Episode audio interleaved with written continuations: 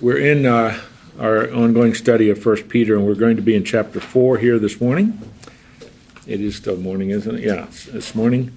And um, here, Peter, if you're following in your uh, outline or, or your, the notes that I gave you, we're on page seven, and it's uh, I called this the pattern of Christ's suffering and exaltation.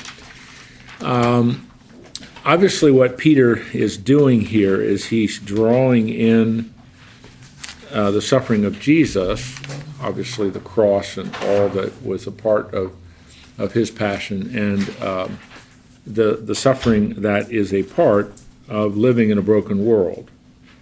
And um, if I can make one brief aside comment, I think one of the things that disturbed me the most about some, not all, but some of the televangelists is they're sending the message that come to Jesus and everything's going to be okay. You won't get sick. You're going to be wealthy. You know the prosperity gospel stuff.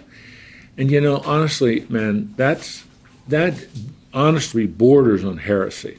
Mm-hmm. It really does. That is very, very close to heretical because that is not the teaching of the Bible. The teaching of the Bible is that we live in a broken world, we live in a fallen world, and there are always going to be things going wrong. That you know Jesus doesn't mean you're not going to get sick. Or that you know Jesus doesn't mean there may not be a catastrophe that will hit your home. The issue is not that. The issue is now you have your Savior and Redeemer who's going to take you through it and going to bring good out of it. I don't mean to sound so crass because it is uh, that's that's very difficult and hurtful when we all go through things like that. And that I, I just don't know how anyone can read the epistle of First Peter and buy the prosperity gospel. I, I, don't know how you can do that. I, I just don't know how. You, when you say that to people, then you're telling them a lie. You're telling them something that's not true. And so Peter isn't hiding it. But I want you to notice now, again, I'm reading from the ESV translation. It might be a little different than the one you have, but I think the sense of it's going to be the same. he begins in chapter 4, verse 1. Since therefore, now the therefore takes us back to everything he had been talking about regarding suffering in chapter 3. Since therefore Christ suffered in the flesh. All right, we understand that. We understand that premise. Jesus suffered, and he suffered in the flesh, meaning as the God man. Arm yourselves with the same way of thinking.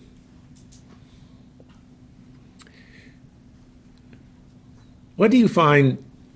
Um, what do you find most important? Because the command is arm yourselves. That's the command. Arm yourselves with the same way of thinking. What, what's interesting about that is the term thinking the same way of thinking. Um, what does he mean by that? Okay, I, I want to come back to arm yourselves in a minute, but the same way of thinking, same way of thinking. What does he mean by that? We've got a target on our back. Okay, so uh, is that the thought process? Is that the thought well, idea. Is that what you mean? It, it is for me. That is when some... you become saved, you get a target on it. well, yeah, uh, and I don't disagree with that, uh, Glenn. But we, says perseverance, right? He had he had something to do. He had someplace to go. He had a task at hand. And I guess in my in my, in my mind, what I'm hearing is the same way of thinking. You know what's right. You know what you need to do. Get your mind around it and persevere through what's in front. of you. Okay, that's that's good. Uh, I, I think I mean both both you guys are saying is is is accurate, and and it's Peter is saying since Christ suffered in the flesh, and and you're right, persevering. That was one of the main reasons he came to earth. That's one of the main purposes of the whole redemptive program of God was that Jesus would come as the God Man, suffer, die, be resurrected, go back to the Father, and so on. Um, arm yourselves with that way of thinking don't expect that your life is going to be any different than Christ's life. Since Christ suffered, you should expect that too.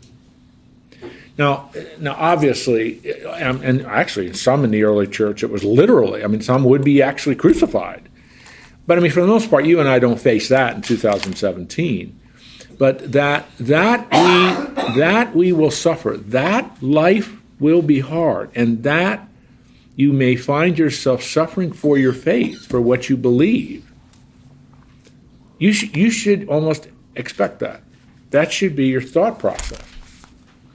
And as I, I mentioned a moment ago, it it's one of the things that upsets me quite a bit when I hear some of, and again, not all of them by any stretch, but some of the television pastors, just some of the things they say and preach, it's it's almost harmful to the Christian, the typical Christian, and as they're walking day by day in their life. Um, so I could I was ready to start down a bunny trail, and I'm not going to do that.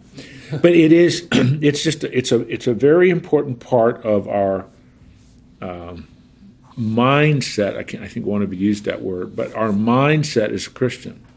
It's almost like he's saying, because Jesus suffered, so will you. And that's that's hard. I mean, that doesn't preach well. That's not the thing that you stand up in the pulpit and you preach that and people are going to say, Amen. They're probably not going to do that, you know. They're probably not going to say, We're with you, brother. Thank you. Uh, it's, but that's, um, I'm starting to preach. I better settle down here. So it's, it's, it's, it's a reality, and it's important to always remember this. This world is broken. This world's a mess because of sin. And Jesus came to deal with that. But it's not going to, that final triumph is not going to be until he comes back the second time. So until then, the brokenness and fallenness of the world and just the nature of sin, it, it expect to suffer. But you have a whole different perspective, which is what he starts to talk about here. So, yeah, please, Fred. So Christ came into this broken world, and who did he depend on? He depended on God. Mm-hmm. And Father. he Mm-hmm. expressed that dependence multiple times through through his time on earth. Absolutely. And, and that if, we're going to live like Christ, then we should also express our dependence on, on God and, and appreciate the dependence that we have. That's right. I mean, all of those very important uh, thoughts and, and, and teachings of the scripture are part of how we approach this. Absolutely. Then I, I, guess I'll, I'll just make sure. Does, is everybody with me, and more particularly and more importantly, is everybody with what Peter is saying here? I mean, I don't want to. I don't want to. Um, I don't want to gloss over this or paper over this.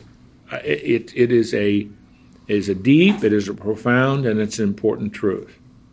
Because Jesus suffered, we should not expect it necessarily to be easy because of the nature of the world in which we live. Arm yourself with that way of thinking, have that mindset.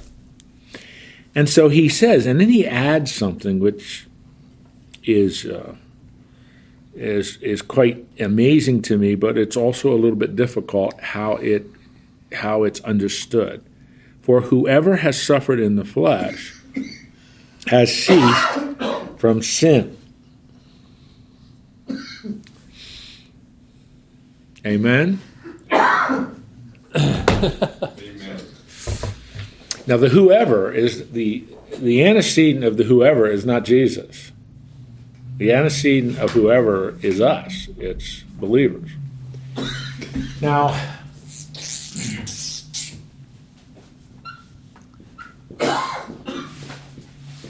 we have talked about this in a number of different settings in our study over the years.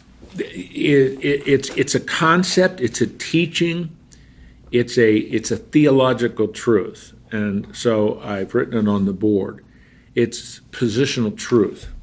It's our position um, in Christ because we belong to Christ, because we are now identified with Christ, because being in Christ is our new identity, because being in Christ is now who we are. Our relationship, the power, our identity with sin has been broken. So the positional truth uh, that he is that Peter is really referring to is developed comprehensively and totally in Romans chapter 6. Now, this is one of the things that's a little frustrating about Peter sometimes. He'll say something like this in a phrase, and in back of it are whole chapters of the New Testament. I mean, I'm serious. And so, what we have to do is we have to try to unpack that in, in, in, its, in the thrust of its teaching. So, let's, uh, Glenn. Can you give some context behind that? Because um, Peter Romans. Peter, what? Didn't write, didn't, not author Romans. No, no, no. So is it a different perspective looking at the same box? Uh, timeline wise, has he read what was written for Romans? Well, I think it's uh, that I, I love how you put that. It's a different perspective looking at the same box. Um, Peter is uh, Paul, and they they never contradict one another. And I know you know that. But Paul is looking at this whole issue in the book of Romans is first three chapters. We're all sinner, the universal condemnation of all humanity because of sin. God's solution to that is justification by faith. The best example of that is Abraham. And he just develops it. And then Romans 6 he brings in the issue of the law. He brings up enslavement and bondage to sin. Only that is broken in Jesus Christ. Okay? Peter is looking at it from a different perspective. He looks at the same truth. This is who we are in Christ, but he's looking at it from the perspective of, of suffering and the difficulties of living in a broken world. Not, our, not, not sin and its enslavement. He's talking about the, the suffering and the expectation of the kind of life you should expect now that you've come to Christ. I guess what strikes me is so different. His voice is so different from Paul's. It's oh, oh, intimate, oh, yeah, definitely. Conversationally, and the whole style of his writing is totally different. Oh, absolutely. But just like both Paul and Peter are totally different from the person who wrote Hebrews, their style. I mean, and that's okay. I mean, as a matter of fact, to me, that's one of the major um, one of the major arguments we use for inspiration of Scripture, but that's another topic that we don't want to talk about right now. So I don't know if I've answered your question or made the kind of comment that helps or not. I, I mean, he, I loved how you put it. It's a different perspective about the same box. Both of them, in wholly different contexts, are talking about our position in Christ. Who are we? Our identity in Christ. And how does that affect? And they're both talking about something different. How does that affect? So Peter is saying, because of who I am in Christ, how does that affect how I approach suffering? Whoever has suffered in the flesh has ceased from sin. It's almost as if Peter's rating it from a, from a personal point of view. Does that affect you personally? A lot of what I read from Paul, mm. my mind is more organizational. When heavily heavily theological. I mean, he's out. He Paul is out to prove theological propositions. Peter, and you are absolutely right. It's good insight. Peter is talking about very very personal things from a theological perspective. But he's not trying to prove a theological proposition like Paul is in Romans. Romans is about theological propositions that need to be proved. That's right, because it's, that's why it's called the Constitution of Christianity. It's it that's what it is. And the difference between that and like Peter's writings or, or even James, uh, the Epistle of James, is it's highly personal, highly applicational, and it's it's just assuming that you know the theology back of it. Like James doesn't tell us how to be justified. He's just assuming you're justified. This is how you live. Well, that's a big difference than how Paul does it. But that's that's understanding the difference of the authors and what they're trying to do. So when Peter says the ESV translate has ceased from sin, that's not perfectionism. Do you know what I mean by that? Where you're absolutely perfect. That's not what he means. Your bondage and enslavement to the power of sin has been broken. That's that's that's the point that he's making. Because of who you are, And because you are suffering, it's just evidence, and it's, that's not good evidence for me, but it is evidence that the power of sin has been broken in your life. You have a whole new mindset, a whole new perspective on the nature, and this again is something Peter doesn't develop here, but the nature and purpose of suffering. The nature and perfect, the nature and purpose of, of pain and difficulties. It's why James says in another very personal applicational book, verse 2 of chapter 1 Count it all joy when you encounter various trials. Who wants to do that? I mean, who wants to do that? But as he develops, uh, we studied a couple years ago, that's how God grows you. That's how God matures you. So, back to, to Glenn's trying to understand things, you know, Paul or Saul was a Pharisee from the family, family of Pharisees, and Peter is, is your common everyday Right. businessman. Right. So that, that that's uh, I mean, And that, and Paul Paul's very very uh, Old Testament organized and, and in the law, and he's, that's the way he thinks in the law, and then he's he's presenting the new message in that same organized Lawyer versus tradesman. Yeah, yeah. sure, and that's going to influence how they write and the perspective they have. Absolutely. Uh, Joel Yedger. Oh, I just, uh, kind of thinking about this backwards, of the converse of this, I, I don't personally feel like I've really suffered in my body a great deal. So does that mean that I'm not done with sin? Uh, no, I, I wouldn't. I wouldn't want you to conclude that. It's Or is that the only, I mean, you know what I'm saying? I'm well, if you you have that way of thinking, the second clause in verse one, and it's like whoever or as you suffer in the flesh, you are you are seeing that from the perspective of now I understand why this is happening to me. Uh, the power and bondage of sin has been broken in my life. So I have a new way of thinking, a new way of responding, a new way of understanding what is happening in my life. You might have suffered and you didn't realize you were suffering because you're tough. and and and you know, I mean, Joel. Sometimes people are so sensitive. I mean, Well- just a little thing they think they're suffering, and then some people, you know, lose a foot. Well, Yeah, but uh, Well, yeah, and I mean, and and, and uh, I, I don't want to get specific because I, I know you, but I don't know you real well. You're still young, Joel. I mean, and and all I mean by that is suffering takes lots of forms too. It isn't just the physical suffering of laying on a bed with heart disease or cancer or you had an accident or something like that.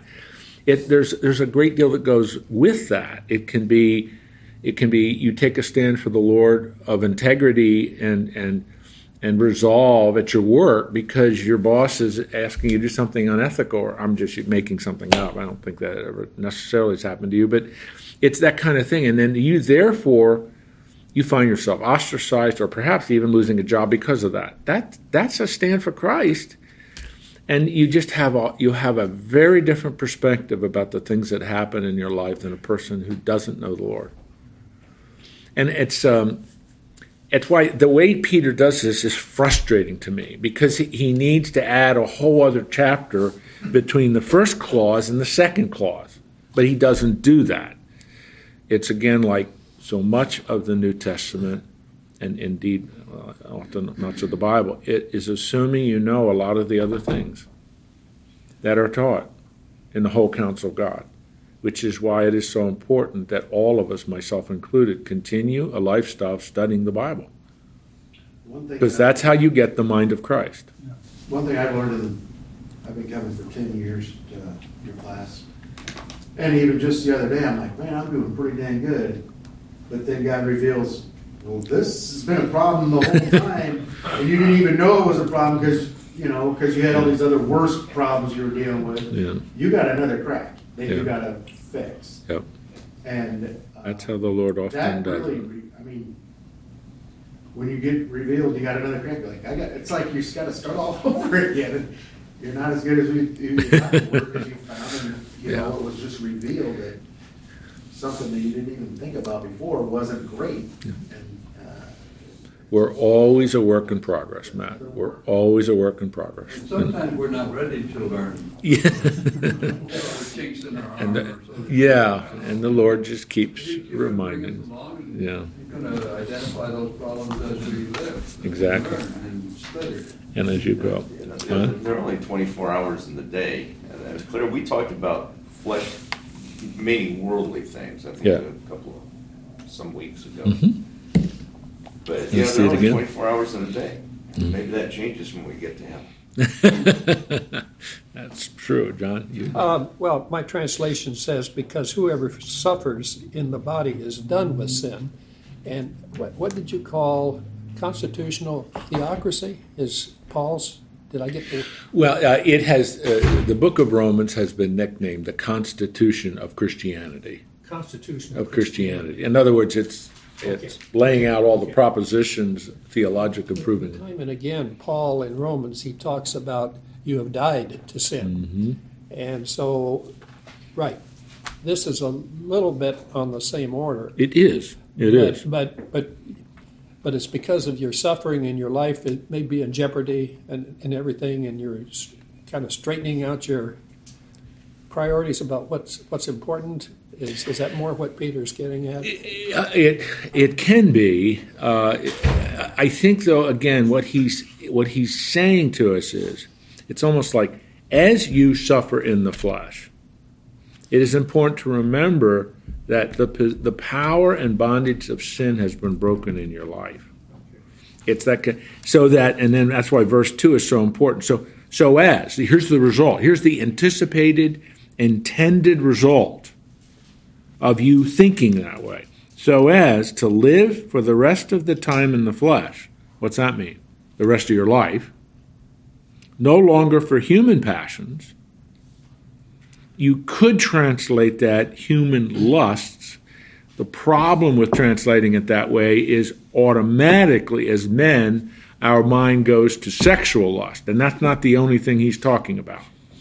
So the ESV translates that no longer for human passions.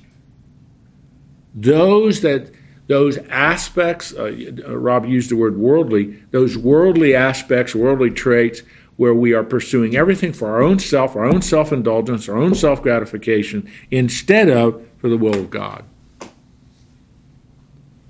Because what, and I, I'm, I'm going to put it another way the longer we walk with the Lord and the longer we understand these perspectives that Peter is developing, the longer or the more we begin to understand it is not about me, it's about Him. It's not for my self elevation and self glory, it's about His glory. It's, it's, it's for Him. And for the will of God, is a huge, broad term. But in context, what he's saying is pretty narrow. What is the will of God for your life? I, I mean, I was in an academic ministry almost all my life at three different institutions in three different parts of the country. And the most frequent question I'm at, was asked of by college students was, What's God's will for my life? And I would take him to a passage like this, I'd take him to 1 Thessalonians chapter 5, where Paul talks about the will of God. And the will of God is that you be sanctified. The will of God is that you be holy. And then I would come back with this audacious statement I pulled out of thin air 96% of God's will for your life is already revealed. And that's not what they want to hear, you know, because when they come to me, what they're saying, what's God's will for my life? What they really mean is, should I marry this girl that I've been dating for the last two years? That's what they mean. Or should I take, I have three positions, which one is God's will for my life when I graduate next month? Or, you know, I mean, they're the kind of things, and it's okay, there's nothing wrong with going to seek counsel from someone on those kinds of things. But it's always fascinating to me how the Bible uses the phrase the will of God. Usually it doesn't have much to do with the kind of car we should buy or the kind of house we should buy. It's not that those things aren't important, they're very important stewardship issues. But when the phrase the will of God is used in the Bible, it usually refers to a life and walk of holiness. or sanctification. And that's really what Peter is driving at here. If the power of sin has been broken in your life, if your position, what you know, we've briefly been talking about your positional truth, then what's the will of God for your life? To walk in loving obedience with Him. As He's holy, I want to be holy. To allow Him, in the words of Galatians 4:19, to transform me into the image of His Son. And so, let's put it another way. My will is lining up with God's will because I have a will. That's the way God made me. I'm creating the image of God, which means at least three things. As God has intellect, emotion, and will, I have intellect, emotion, and will. And what God's desire is that my intellect, the way I think, my emotion, the way I react, because God God is an emotional being, He may be an emotional being, and my intentionality, my will, are going to line up with His. Now, we've talked about this from different perspectives over the years, but how long does it take us for line up to line up our intellect, emotion, and will? It's taken me, I'm 70 years old, and I'm not even close. I'm, I'm getting to preaching again, but it, you know, it's just, that's okay. That's the way God does this. And so he says, so be, because Christ suffered in the flesh, and you are, you are, having the mindset that I should probably expect that too in a broken world, although I understand that power of sin has been broken in my life, therefore I have a whole new goal in life. It's not to serve the passions of my body and my mind. It's to line my life up in intellect, emotion, intellect, emotion, and will with the will of God. And again, that's why, and I, you know, I delighted that so many of you guys show up every Wednesday at lunch hour because what we are studying week after week, month after month, year after year is how we go about doing this. Because the more you study the Word of God, the more you understand God's perspective on things, uh, His will, etc. And we are just gradually lining our lives up with that. It's called loving obedience.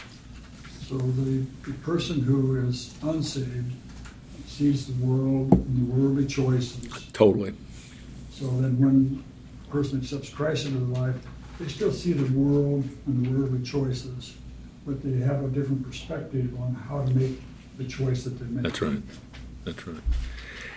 And and even if I can just add even additional, even the the, the goal and the purpose of doing that, because I mean I still and I I can't imagine you guys don't know what I mean. I still struggle every day with the issue of motivation. Why am I doing what I'm doing? You know, doing it just for myself and self elevation, self glory? Or, you know, for, for the glory of the Lord. I want to please Him.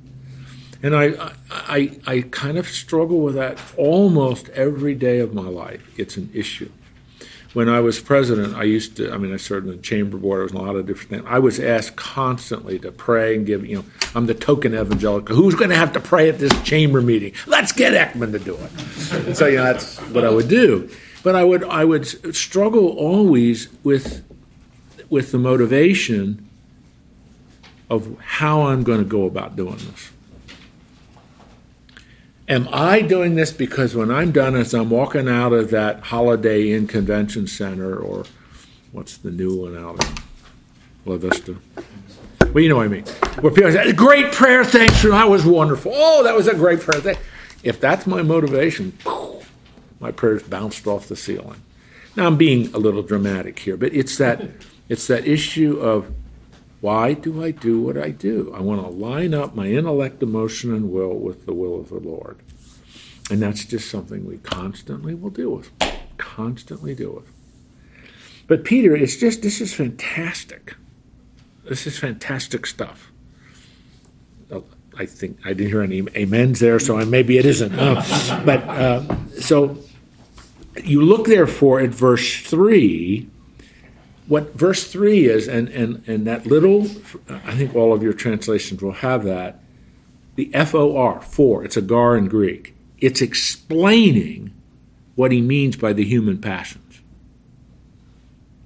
It's almost like he's saying, no longer for human passion, but for the will of God. Now, let me give you a whole bunch of examples of what I mean.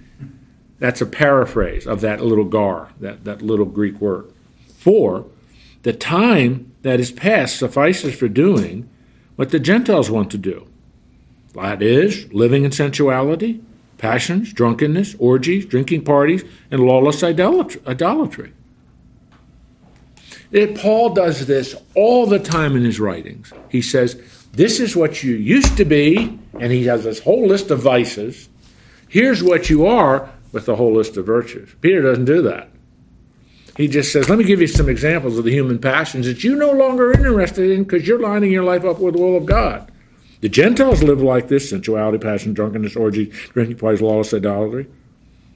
Look at what he says with respect to this, verse 4 they are surprised when you do not join them in the same flood of debauchery. Oh, that is a great translation. I, that is a great translation. But I mean, I don't think anyone in this room doesn't understand what he's meaning, what he means there. Because his point is, it's, Paul says it in other parts of his writings. Here's the way you used to live.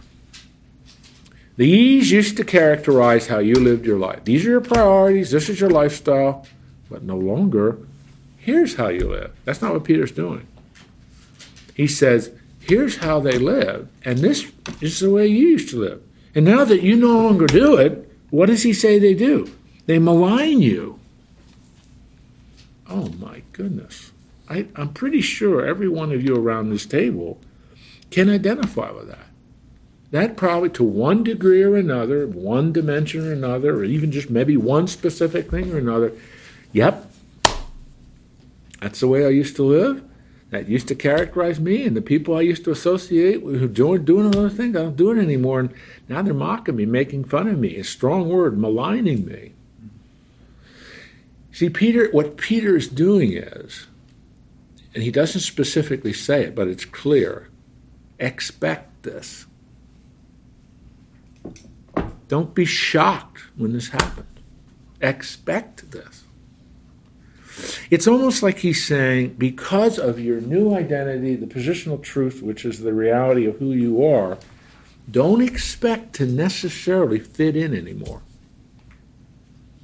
Don't expect that the values and virtues of this world will be the same values and virtues you have. And because that's probably going to be the case, expect some friction, expect to be maligned. I mean, you can get stronger and stronger and stronger in the reaction. So it's it's almost like he's saying, let me, I'm going to work some Pauline, some language of Paul into it and, and, and get up where Peter is. Death to the old life hurts sometimes. Dying to the old life hurts sometimes. Because this is your new position of who you are in Christ, but you still are living with all the old habits and old passions and old patterns. What you're doing is you're starting to want to line these two up your position of who you are with how you're living. And, and that one takes time and it sometimes hurts. Death to the old life which is what sanctification is, sometimes hurts. It hurts. It can hurt personally, it can hurt emotionally, and it can hurt even in t- terms sometimes of friendships and relationships because you're cutting the ties to the old habits. And in a sense, that is the dimension of, of um, of uh, suffering and pain that Peter is talking about here. He's not talking about lying on a hospital bed sick of something. That, that's not really what he's talking about in these two verses. He's talking about the kind of suffering that can, can, can characterize you as you're dying to the old life, the old patterns, the old habits.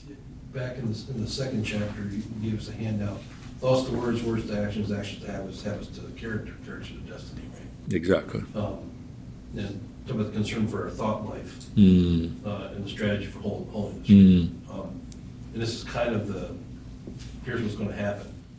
It, perfect, perfect. That's a great connection to make, Glenn. Exactly.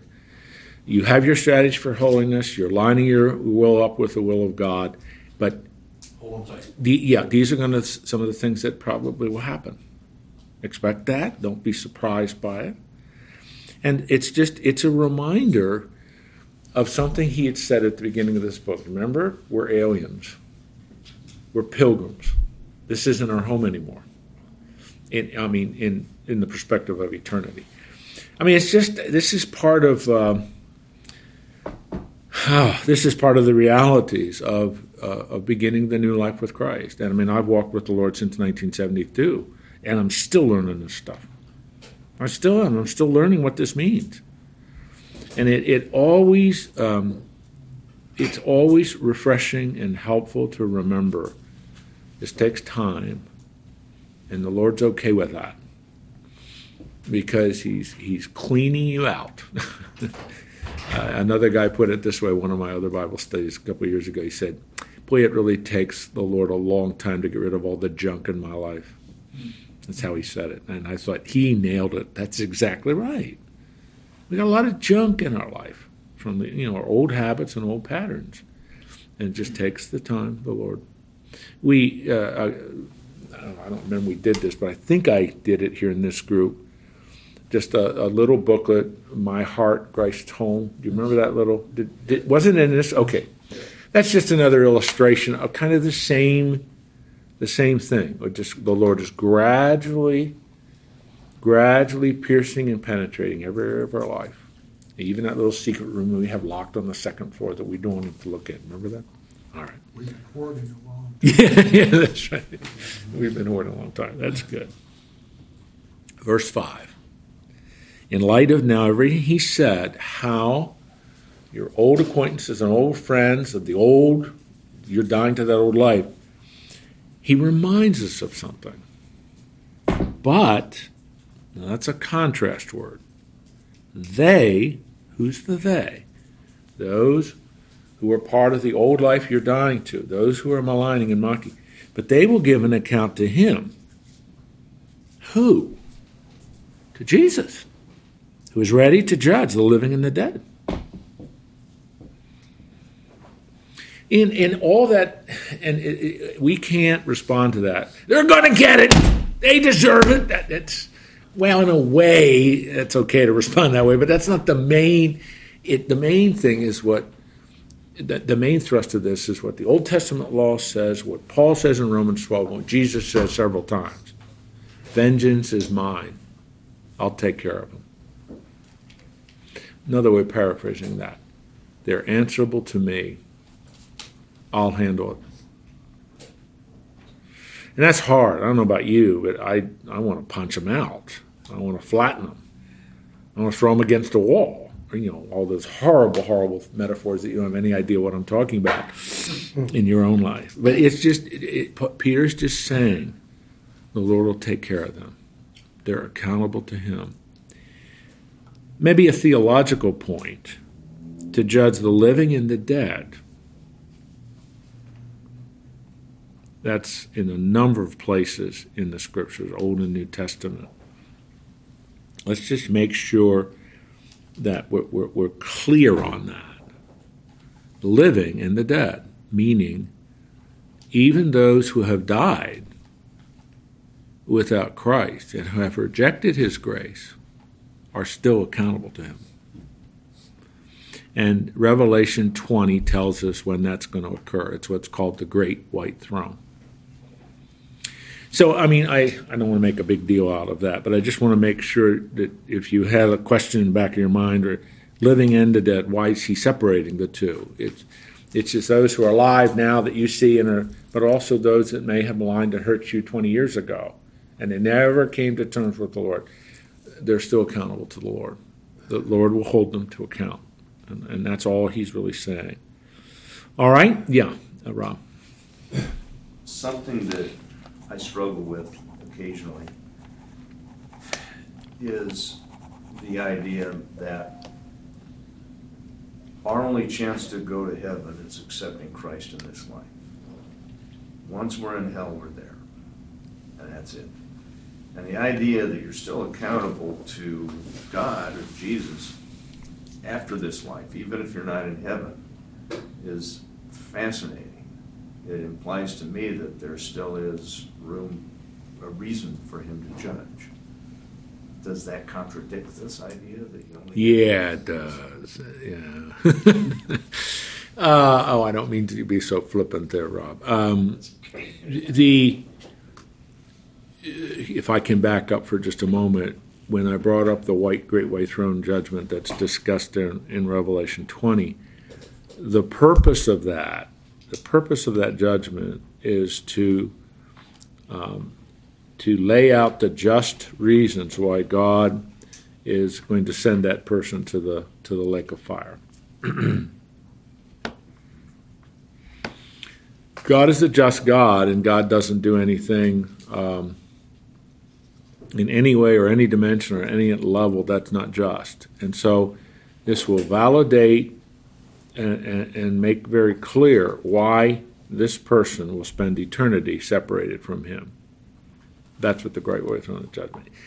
It is. It is. Uh, it would. It would contradict everything uh, that I know in all of the Bible, that God gives people a second chance after they die, including it's.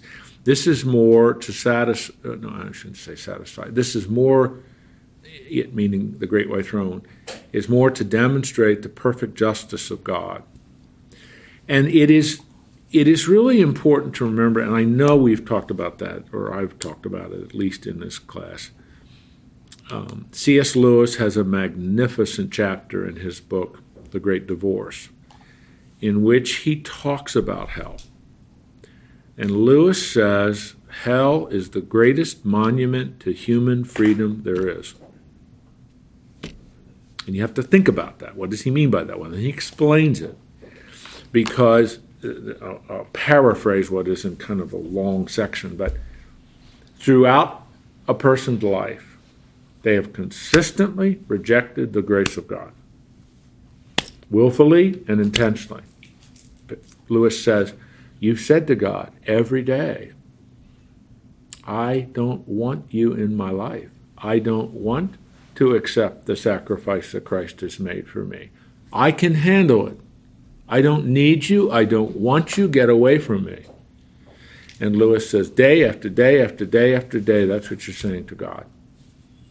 Despite everything you've done for me, God, I'm going to live it my way. Doesn't matter whether I screw things up, doesn't matter whatever happens, I don't want you. And so Lewis says, when you die, the trajectory from time to eternity just carries on. You therefore will spend eternity without God. Why? Because that's what you chose. And Lewis concludes God never sends a person to hell. That's what they chose. And I think theologically and practically, that's exactly right. So the great white throne is where God lays out the evidence. Here is the evidence of why you chose hell. I mean that in, effect that's right. Every time every every instance of my grace that I showered upon you. I gave you an opportunity after opportunity after opportunity after opportunity to respond to it. And you didn't.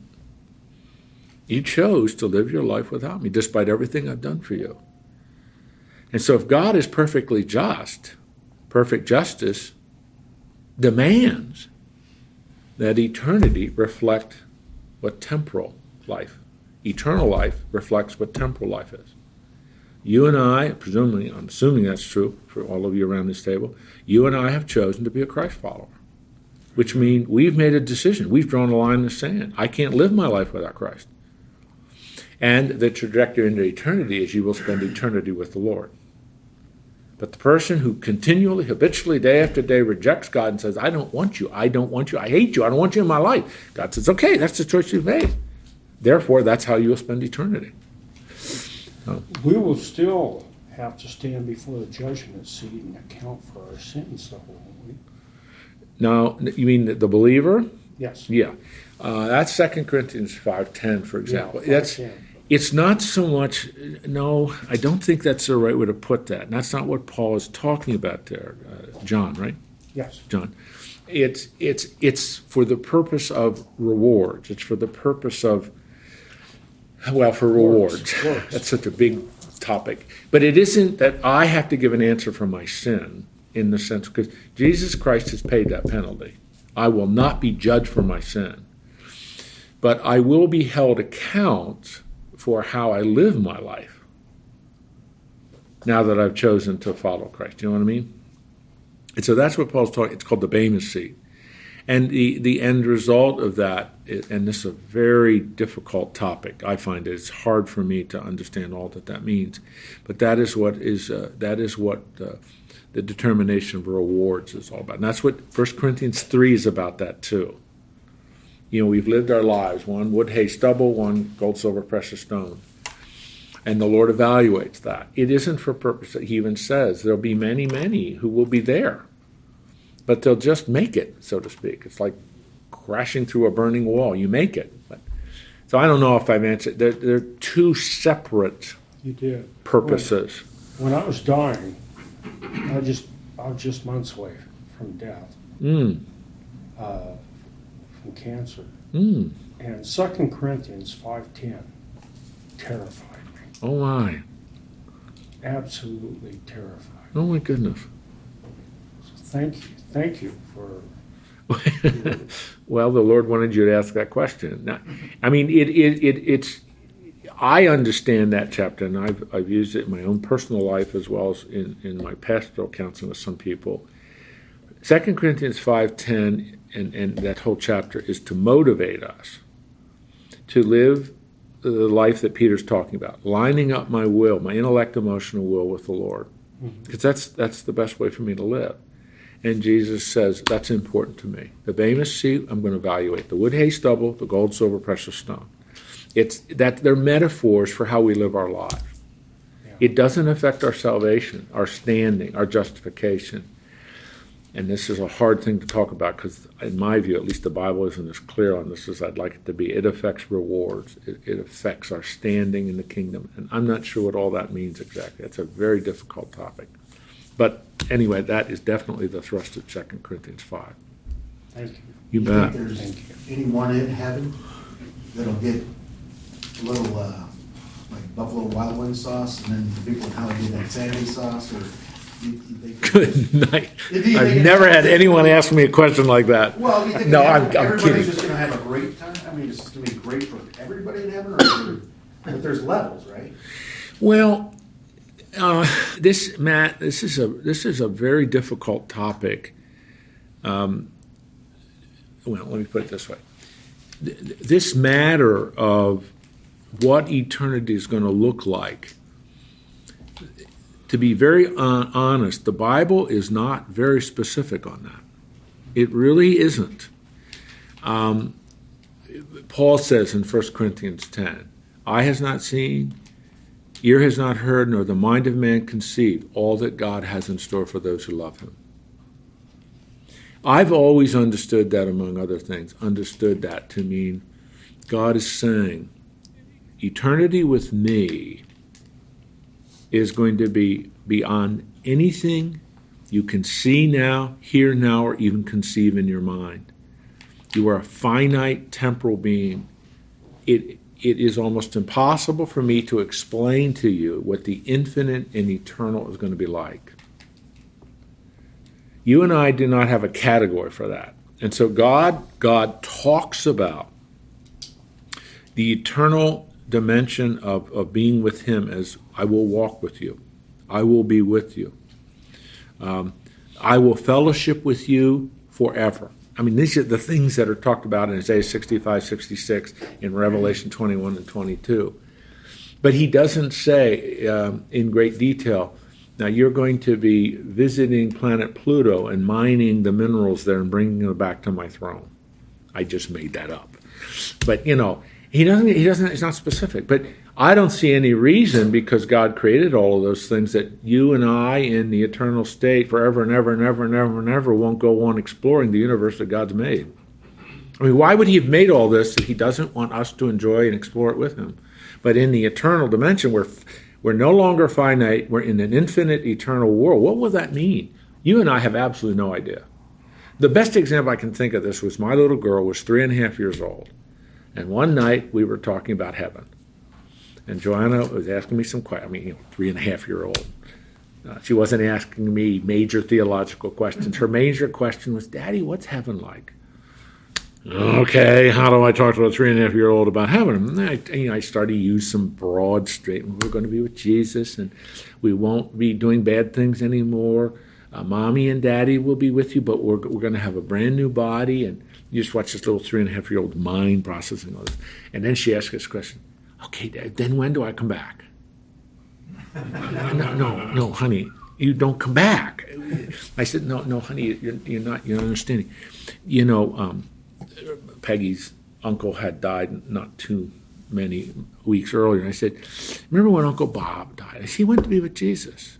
He's never going to come back. He's waiting for when Jesus comes back and the body that is in the ground is going to be joined with his spirit. He's going to live with Jesus forever. And she said, okay, okay, I got that. But Daddy, when do I come back then? You know, I mean, it was like so uh, her world was her room and her little net thing on the ceiling with all her stuffed animals and a little doll. That's her world. And she just couldn't even conceive of something eternal. Well, I'm 70 years old and I still can't really conceive the eternal. And so it's almost mad as if the Lord is saying, I'm going to honor you. I'm going to honor you in living a life that's pleasing to me. It matters how you live your life. But I can't really explain a lot of what that means. And certainly to walk with me day in and day out in eternity and bring all of the bring all of the the fruits of your work, which is what Revelation 21 seems to indicate to him. You just can't possibly explain the eternal and the infinite to someone that's finite and temporal. Gotta wait, but trust me. Eye has not seen, ears not heard, nor the mind of man conceived all that God has planned for those who love Him. Amen. That's just it's a great promise. It's called hope. It is, and it's it's the energizing center of our life. It's called hope of what the future will be like. Oh, we have faith. Yeah, I mean it's just there's an old hymn of the church. I I, I don't think I've sung it in church in 30 years, but it it starts like this: It will be worth it all when we see Jesus. It will be worth it all, and it's just we have to trust him. We have to have the hope that everything he's promised to us, he's going to fulfill. And I, I guarantee you, the one thing I know is what God makes a promise, he's going to keep it. I mean, I, I'll die for that statement. So it's just, okay, we wait. But that means, and this is what Peter's saying, but, you know, the realities of a broken, suffering world is you're going to live in a broken, suffering world until I come back for you. And There's going to be some hard things. And then he's personalizing it. You got to get rid of the junk, and that's going to take time, and that's going to hurt. Um, all right. Silence. That's good because you're thinking and, and, and, and processing these great truths from the scriptures. So I hope I answered. I can't remember who started asking the questions. Were there any others? I, I think I got to all of them. I want you to notice, we'll just get started on this because we have about four minutes left, but look at verse 7 now. I just think this is fantastic. The end of all things is at hand. Now, wait a minute. He wrote that in AD 61. It's 2017. And we're supposed to read that? The end of all things is at hand? That is precisely the point. Because what's the next thing in God's program? In 8061, it was the next thing in God's program. In 2017, it's the next thing in God's program. When the Heavenly Father says to God the Son, Go get your church. It's what's recorded in 1 Thessalonians 4, 13 through 18, 1 Corinthians 15, 50 through 51, John chapter 14, verses 1 through 3. Jesus said, I'm going back to Father, but I'll come back for you. That's the next thing. So, from God's perspective, which is an eternal, infinite perspective, the end of all things is at hand. Everything's been done. All the covenant arrangements been set. Jesus has come. He's been de- he's he's he's been crucified. He's dead and buried. He's he's resurrected. He's ascended back to the Father. There isn't anything else that needs to come. The Holy Spirit's come. The new order has begun. What's the next thing? Jesus coming back from his church and starting the, starting the last seven year timeline. So, from God's perspective, the end of all things is at hand. What's the next word? Therefore. You and I are to live our lives from this vantage point. Eternal, future promises of God should affect how we live now. And that's what Peter's doing. The eternal perspective that God has, the end of all things is at hand. That future set of promises that Jesus is coming back for us and all that stuff should affect how we live now. That's what he's saying. Therefore, be self controlled, be sober minded for the sake of your prayers. Keep loving one another. Now, we're almost at the end of our time, so we're not going to get through all these. But let's do one. Let's just do one. Because Jesus is coming back for us, because the end of all things at hand, because Jesus is going to fulfill his promises to come back, how should that affect how I live? I studied under a man who said this one time to us. If you knew Jesus was coming back in exactly six weeks, how would that affect how you live these six weeks? What's the right answer to that question? It shouldn't affect how you live. You should be living with that anticipation continually and constantly. Amen. My mother, I know I've told you this before, my mom used to say to me, Jimmy, do you want to be doing that when Jesus comes back?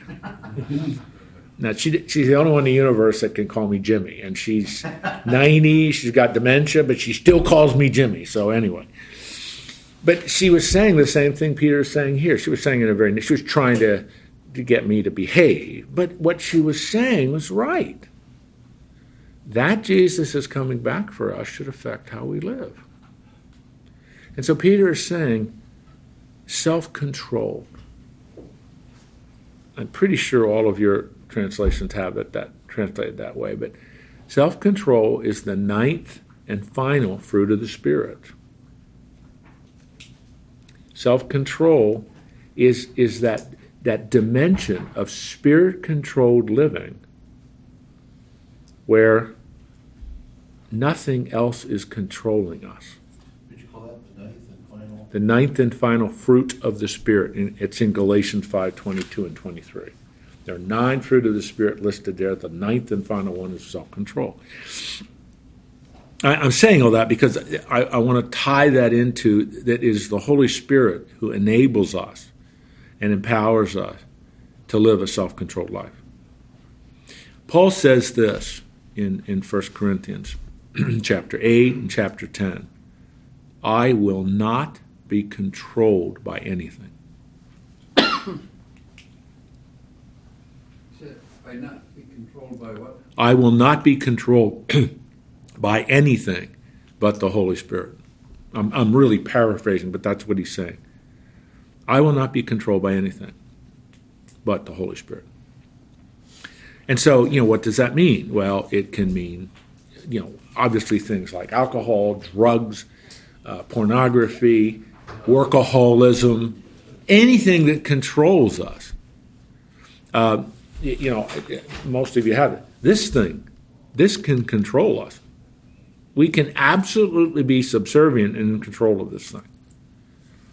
Now, Joe lives his life based on this kind of stuff, but I mean, it's he controls it, it doesn't control him. I'm, I'm pretty sure that's accurate. And all I'm saying is, what Peter is saying is, I'm, I'm trying to really elongate a little bit, but how all the things in the Bible approach this. Don't let anything control you except the Holy Spirit. Here again, you're lining up intellect, emotion, and will with the will of God. Because what's the command of Ephesians 5:18? Be controlled by the Spirit. And as I think we did this a while back, Everything else in the rest of the book, the rest of chapter 5 and all of chapter 6 flows out of that command. If you're under the control of the Spirit, this is going to affect everything else in your life. It's going to affect how you relate to marriage, how you relate to your kids, how you work workplace, etc. And so that's all Peter. It's one. It's one word. It's one word in the Greek. It's a hyphenated word in English. Because Jesus is coming back for you, and the end of all things is near. Don't let anything control you except the Spirit. what a great way to think about our lives. Because every one of us, I mean, especially, uh, especially in the United States, where there are so many things that can easily control us. You know, television, music, all the other things we talked about. That it just so controls you. No, enjoy all of those things, but keep it in balance. One of the most important words of the Christian life is a life of balance. Where you're not letting things control you. Enjoy do you enjoy figures? you know, enjoy a glass of wine, maybe some of you do with a steak. That's okay. But don't let it control you. And you need to know when that's going to happen. That's all Peter's saying. Well, I gotta I gotta end. Man, did we do a lot today. I just and all the bunny trails that got us off the subject are all your fault. So I won't take any. No, I'm just kidding. Let's pray here. Lord, thank you for our time today around the Word of God. Thank you for the very powerful and poignant, but very practical elements in, in what we've been studying together in Peter. Help us to be men of God who understand our position. It's very, very clear in Christ. Understand that we're dying to the old life, the old habits. That's the process. We're allowing you to conform us into the image of your Son. And uh, Lord, we're also in the business, in the process of lining up our intellect and emotion and will with you, the will of God. Lord, thank you for your patience with us. Thank you that you love us. Thank you that you care for each and every one of us. Thank you for what you're doing in each one of our lives. Help us to be now men who live with the expectation of Christ's return for us, but always shaping and molding our life around that great promise and great truth. We think of Fred today. Uh, be with him and just uh, hopefully give him comfort and strength. I'm so glad to see Woody back with us after his uh, bout with that uh, that flu bug, and we're grateful for that. Give us a good rest of the day now. Dismiss us with your blessing, and may we represent you well in all we say and do in Christ's name. Amen. See you next week.